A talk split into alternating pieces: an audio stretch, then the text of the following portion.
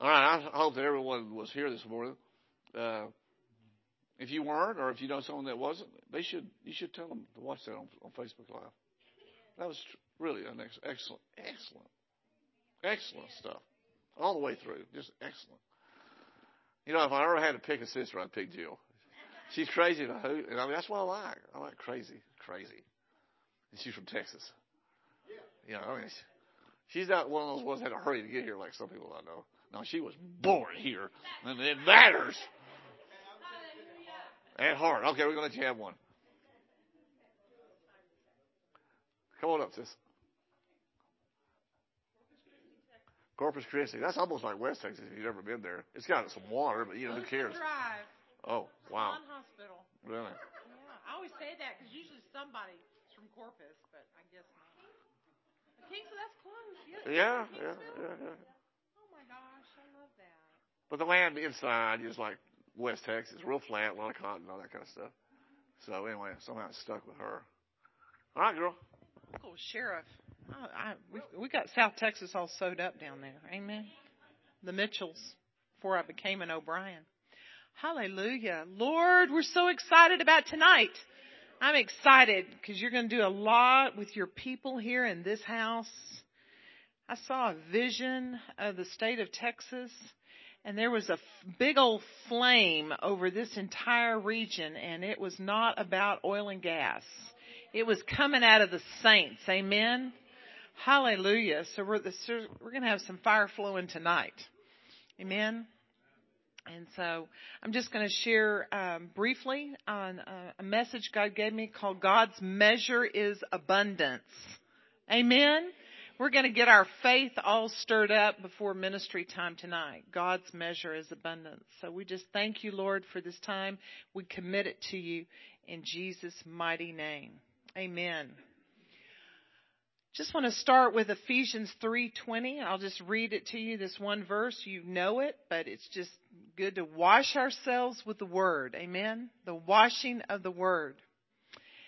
Now to him who is able to do exceedingly abundantly above all that we ask or think according to the power, Michael, that works in us. Amen. I'm so glad you're here tonight because I'm going to be laying hands on you earlier. You feeling better? Okay, good. Now to him who is able, can we know that God is able? Amen. To do exceedingly abundantly above all that we ask or even think according to the power that works in us. See, I just don't know how to get it through to people that we are all powerhouses. Amen. We just have to have the temerity to let it out. It's not that you don't have it, you've got it. Most of you in this room are loaded. I mean, I know from laying hands on you all these years. You've got what I've got, you just don't know how to release it. So one of the things we're going to do tonight is just ask the Lord to show you how to release what you're carrying. Because you are carriers. Amen? And, and you've, you've gotten it from the Lord directly, but I'm just saying, I know that, that you have it. So tonight, I just want to, I'm going to read, and you can read along with me. I'm going to be in the New King James, uh, Second Chronicles 20, starting in verse 1, and I'm going to go all the way to verse 30. That sounds like a lot of Bible, but that's really the only, uh, the main thesis for tonight, and it's so powerful. Second Chronicles 20, verses 1 to 30. And you know, I've been a Christian uh, 47 years. You know, I always joke and tell you I got saved in the church uh, uh, nursery, but uh, but I have been a believer a long time, and I have been around. And uh, people always think I'm younger than I am. I appreciate that. But I have been around. I've run with I've run with some heavyweight people. And I say all that to say the only thing I've ever heard in all these years in ministry about Second Chronicles 20 is for the battle isn't yours, it's the Lord's. That's what people sum up this whole powerful chapter with just that one phrase. And I think it's a disservice. And since we're talking about God's measure is abundance, we're just going to go through it tonight. Is that okay? All right. So it happened after this that the people of Moab with the people of Ammon and others with them, besides the Ammonites, came to battle against King Jehoshaphat. Then some came and told Jehoshaphat, saying, A great multitude is coming against you from beyond the sea, from Syria, and they are in Hazazon Tamar, which is En Gedi. And Jehoshaphat feared and set himself to seek the Lord. There's strategy number one. And proclaimed a fast throughout all Judah. There's strategy number two.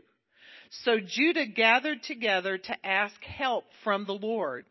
And from all the cities of Judah, they came to seek the Lord. Now there's a novel idea. Let's bring people together from all the surrounding cities and let's what? Seek the Lord. Verse 5. Then Jehoshaphat stood in the assembly of Judah and Jerusalem in the house of the Lord before the new court and said, O Lord God of our fathers, are you not God in heaven? And do you not rule over all the kingdoms of the nations? And in your hand is there not power and might so that no one is able to withstand you? Can we just stand on this tonight for our nation? Listen to these words. This is so powerful. Verse 7, are you not our God who drove out the inhabitants in this land, of this land before your people Israel and gave it to the descendants of Abraham, your friend forever? And they dwell in it and have built you a sanctuary in it for your name, saying, if disaster comes upon us, sword, judgment, pestilence, or famine, we will stand before this temple and in your presence, for your name is in this temple, and cry out to you in our affliction, and you will hear and save. God will hear and save. Verse 10. And now, here are the people of Ammon, Moab, and Mount Seir, with whom you would not let Israel invade when they came out of the land of Egypt but they turned from them and did not destroy them. Here they are rewarding us by coming to throw us out of your possession, which you have given us to inherit.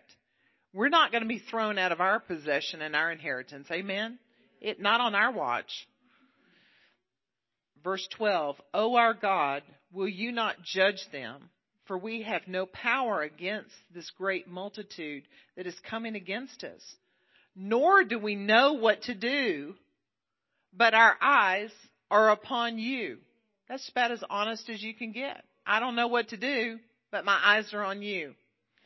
Verse 13. Now all Judah with their little ones, their wives and their children stood before the Lord. Verse 14. So powerful. Then the Spirit of the Lord came upon Jahaziel, the son of Zechariah, in the midst of the assembly, and he said, Listen, all of you, Judah, and you inhabitants of Jerusalem, and you, King Jehoshaphat, thus says the Lord God, do not be afraid nor dismayed because of this great multitude, for the battle is not yours, but God's. I declare and decree that tonight over Washington DC. The battle is not ours, but God's. And we thank you for the victory this night, the last day of September. We declare and decree victory, victory, victory from our nation's capital in Yeshua's name. Verse 16, tomorrow go down against them. They will surely come up against the ascent of Ziz, and you will find them at the end of the brook before the wilderness. This is strategy. This is prophetic solutions.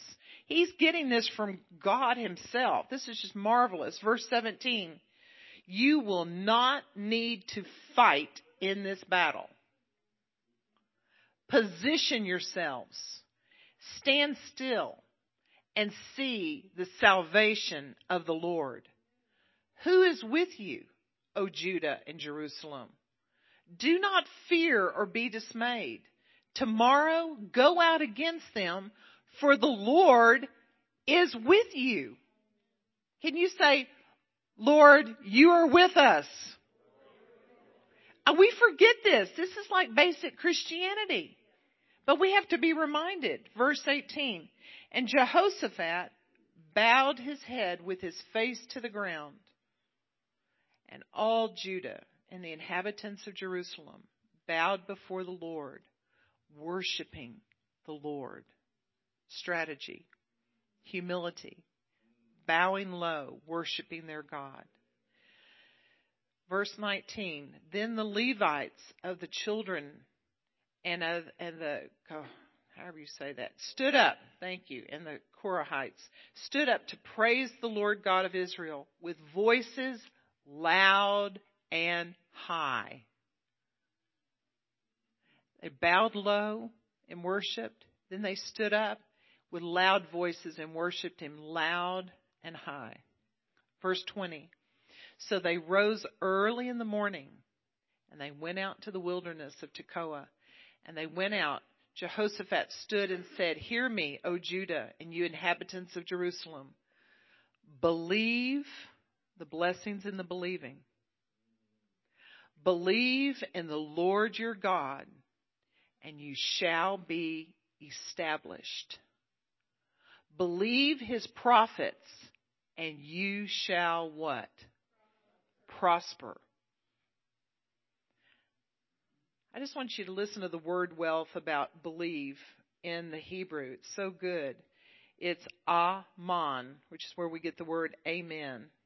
And it means to be firm. To believe is to be firm, stable, established, to be firmly persuaded, to believe solidly. Now I want you to hear me. The reason why the healings and the miracles happen in third world countries is they don't have another option. They don't have medical help. They have limited, limited, limited. And they, they know, they understand the spirit realm, and so they go to the witch doctors because they have a level of power. But if they do their voodoo on them, and they, they put what they call juju juice. They, they inject it. It goes under their skin. Then when we pray for people, it's moving. It's moving up and down. You can see that juju moving up and under the skin from where they've been inserted with it. And they might get healed of something, but then someone in their family gets it because Satan doesn't have the power to heal. So it passes from one person to the next, and usually the person it goes to dies and gets something worse. This is, this is the real deal. So when they find out the Christians are coming and they know we move in power or we wouldn't be going to Africa, they flock to the meetings. Now they, I mean, we have people walk 10 miles from the bush. Some people barefooted. And they all had, uh, pinned on their, just so we would know because they didn't speak English, especially the ones from the bush, that they have AIDS or HIV. Well, they're coming to receive because they believe we've got the goods to get healed. And guess what? They do. Tonight, when we pray for healing, I want you to muster up all the faith you've got to believe God that these issues are settled tonight. Amen. This is a huge problem in Houston with the medical center. Because, you know, you just just the natural thought is, you know, well, if I don't get healed, off I go to MD Anderson. Off I go, you know, and I'm not saying God doesn't use doctors. I'm not saying that. We know God uses doctors and I'm not anti-doctors in medicine. But there's something powerful about miraculous healings. God is still in the healing business, but the blessing is in the believing. Amen? The onus is not on the one praying for you. The onus is on the believing. Amen? All right. That's my little little mini sermonette on that. So verse 21, and when he had consulted with the people, he appointed those who should sing to the Lord and who should praise the beauty of holiness. There's a strategy. As they went out before the army and were saying, Praise the Lord, for his mercy endures forever. We're back to mercy. Verse 22. Now, when they began to sing and to praise, the Lord set ambushes against the people. This is just marvelous.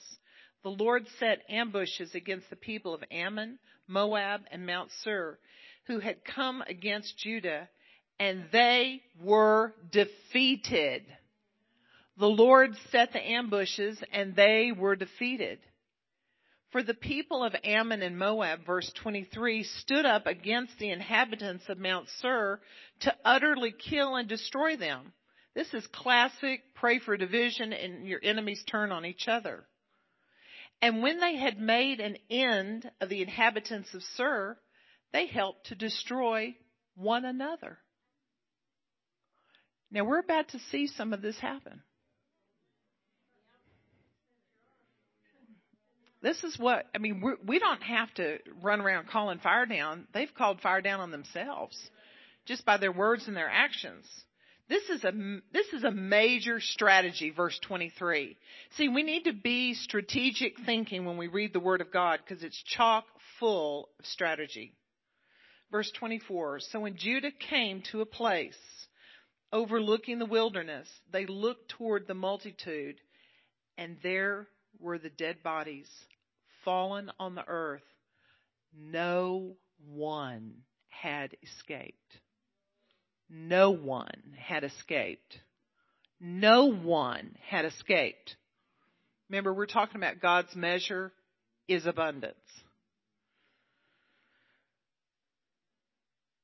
When Jehoshaphat and his people came to take away their spoil, they found among them an abundance in valuables on the dead bodies and precious jewelry, which they stripped off for themselves, more than they could carry away. And there, and they were there three days gathering the spoil because there was so much. Three days gathering the spoil. That's what you call a victory. Three days because God's measure is abundance. Verse 26, and on the fourth day they assembled in the valley of Berachah, for there they blessed the Lord.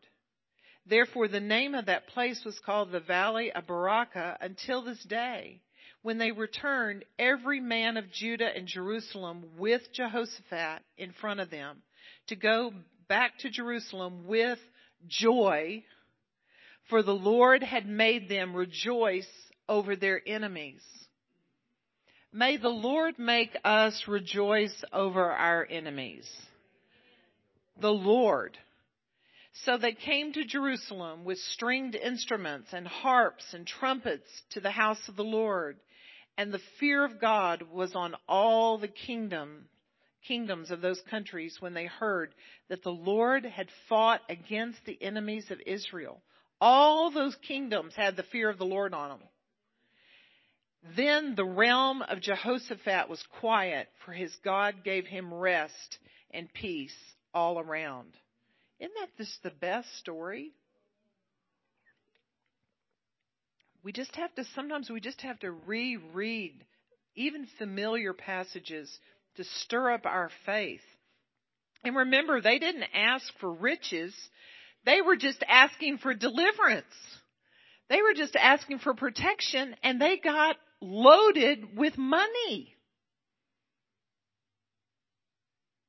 You see, when we seek Him first, Matthew 6:33, and we seek His kingdom and His righteousness, then what we have need of, He just gives it to us because we went in the right order. We sought Him and what He had need of. They weren't even thinking about money. They weren't thinking about precious jewelry. They were just trying to save their life. Amen? But God knew what they had need of. So in Genesis 21:22, before Abraham and Abimelech cut covenant, Abimelech spoke to Abraham and said, God is with you in all that you do. And God's saying that to us tonight. God is with us in all that we do. And so we don't need to worry about the opinions of men because God's opinion is the only one that counts. Can I hear an amen? And we have talked about declaring and decreeing for so long. I want to submit tonight that we need to shift that to believing and expecting. Not just declaring and decreeing, but believing and expecting. We need to get our faith up to be expectant. We need to, you know, because when our hope has been deferred for a long time, if you've had something out there and you haven't seen it answered, if you haven't seen a healing happen, or finances come in, or a relationship healed, something you've been standing in faith for for a long time, hope deferred does come in and it makes the heart sick. But what's the rest of that scripture? But when the desire comes, it's what? The tree of life. Remember this morning we were talking about Genesis 2? Don't eat from the tree of the knowledge of good and evil, but eat from the tree of life. That's what happens when we are fulfilled with promises. This is a season of fulfillment. This is a season we have all been embattled personally. It's been a decade of difficulty for the entire church. We we tend to think it's just us because we're all going through our own stuff and we just assume everybody else is doing great. Everybody's been going through it for at least mine's been two decades, but some of us it's only been a decade, some of us more than that. Amen. I appreciated what Michael said. I mean, people don't know what we've been through. But we're coming out. We're coming out. This is the hour of fulfillment. Hallelujah. 2 Corinthians 9 8 says, We need abundance for every good work. The kingdom of God is not one of lack, but of, but of abundance. And I'm not talking all about financial. I'm, there's just a lot of different kind of abundance. I want to run through this quickly. Romans 5:17, abundance of grace. 2 Corinthians 8 7. But as you abound in everything, in faith, in speech, in knowledge, in all diligence, and in your love for us, see that you abound in grace also. 2 Corinthians 8 2, an abundance of joy. You know, joy is not the same as happiness. Happiness depends on your circumstances. So you can have a bad day and be sad, but still have joy. Amen? It remains. 2 Corinthians 12:7, an abundance of revelation. Father God, I just pull down a spirit of wisdom and revelation over this house for prophetic solutions and strategies of how to overcome in business and families and and uh, for revival in this region. I call it down in Jesus name.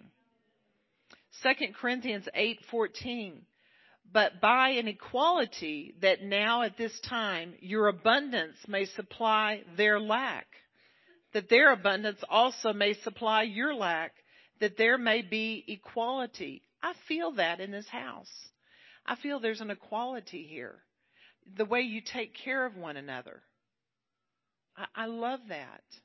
It's like the book of Acts. Did you know that false humility is linked to poverty?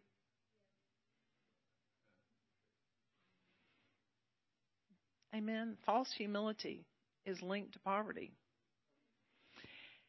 And as I've been interceding over this wealth transfer for this January, it'll be 25 years, the Lord showed me that Poverty and lack is on this end of the continuum with no zeros, and mammon and greed is over here with lots of zeros.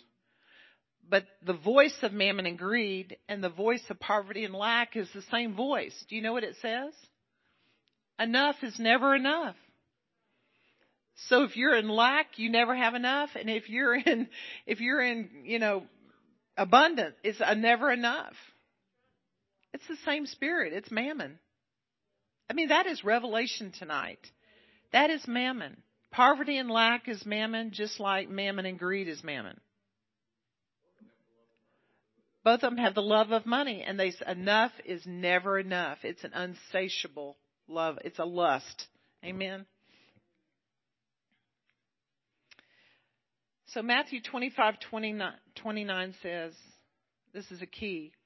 For to everyone who has, more will be given, and he will have abundance, but from him who does not have, even what he has will be taken. And what that's saying in the Greek is, have abundance means to superabound. What you have in excess, greatly surpass, excel. And the word shows the generosity of God's grace, giving assurance that faithful people will use their talents, their gifts, and their finances to advance the kingdom. Amen? A spirit of generosity. What? What'd you say?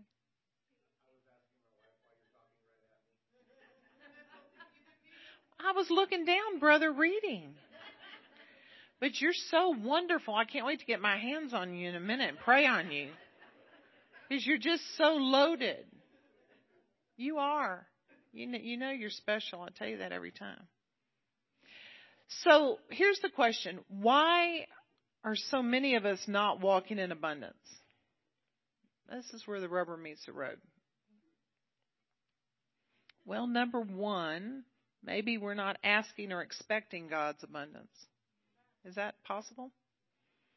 Are we not asking or expecting? We have not because we. So are we not asking or expecting? Number two, are we not pushing beyond our pressure points? I mean, I think it's important to pray beyond answered prayers because if God's measure is abundance and we have a limited thought pattern and we pray and get a prayer answered, let's let's keep pushing the envelope for more. That's not greedy. That's going into this place of God's measure is abundance. But see, we stop short. My sister has just come back to faith, and she always says to me, I feel so guilty praying for things uh, for us because God's got more important things than to listen to my needs. I'm like, what? What theology is that? I said, that's just not God. That's not the way God thinks. We have to think the way God does. So the third reason we may not be walking in abundance is not seeing or discerning God's abundance. Sometimes we just miss it. Sometimes there is a, an opportunity before us and we just flat miss it. Sometimes God brings people in a form you don't expect and you don't realize what a key they are in your life and we miss it. That's why we've got to be more discerning. I mean, it's not just angels unaware. God brings amazing people into our life unaware. You just, it's amazing when you start talking to people and finding out what a treasure is in each one of us. Just amazing. We're, we're amazing. Simply amazing. The fourth reason we may not be walking in abundance is fear. See, problems are merely our opportunities to overcome. Challenges are often blessings in disguise, and that's our launching pad. That's what I was saying this morning about Brett Kavanaugh. You know, this was the making of a man. This this horrible experience has changed him for the good. Because what doesn't kill you makes you what? Amen. And I just, uh, we're living in evil days, and we need our Supreme Court justices to be tough. I mean, it, it's going to get worse than it is right now because we're we've got dark days. But for those of us in the kingdom, it's going to be better because we're the light in the darkness, and we've got to carry that hope and that light. It's got to be so real in us that we're not moved we're not moved by circumstances. We're not moved by negativity. We're not moved. Amen? I'll just tell you, this last season in me has put such a tenacity in me. I mean, I, I'm just fearless, you know, and it worries Michael a little bit, you know. Blonde girl running all over the world by herself, but uh, I have never gotten in trouble yet. And I'm counting on not because it's Jesus and Jill running around together. Amen. Hallelujah. So number five, what's another reason why we're not walking in abundance? Not committing the little we have in our hand. You know, you just have to be willing to commit whatever you've got, even if it's small. I mean, look at the result of the feeding of the 5,000. I mean, they took scraps. They fed 5,000 men. We don't even know how many women and children were there with scraps. I mean, multiplication is still a principle that works today. The only thing that limits multiplication and abundance is our mind. So sowing into the kingdom will always result in an abundance. Even if it's down the road, it's an investment. So I just want to end with this before we pray. John 10:10, we know it so well. The enemy comes to steal, kill and destroy, but Jesus came to what? Give us more abundantly. So we're ready for what? Every good work. God's measure is abundance. Amen.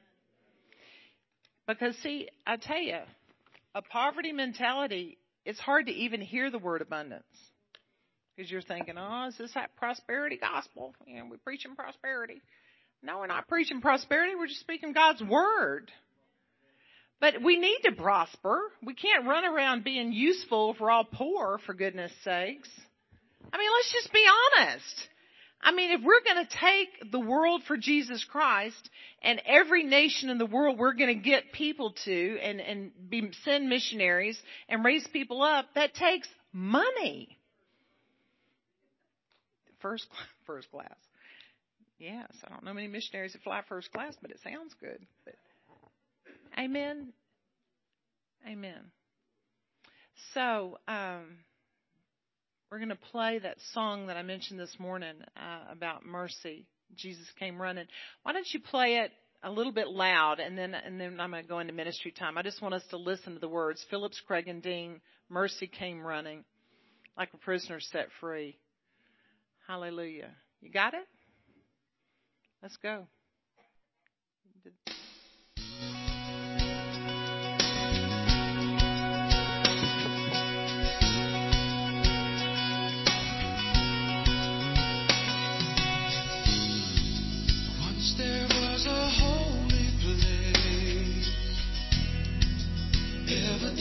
Of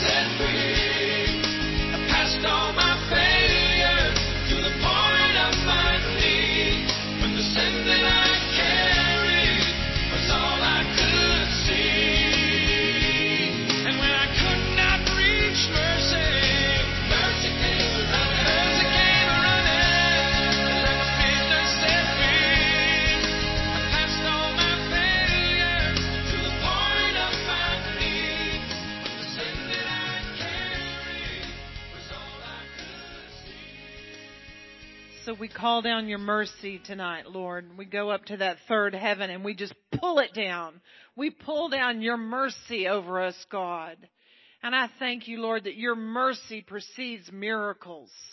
And I have the faith tonight, and we just stir it up. We stir up the faith for miracles tonight. There's people in the house who need a healing touch, and there's some that need miracles tonight. And so we thank you for your mercy that's gone before us and preceded these miracles for your name and your honor and your glory alone. In Yeshua's name. Amen.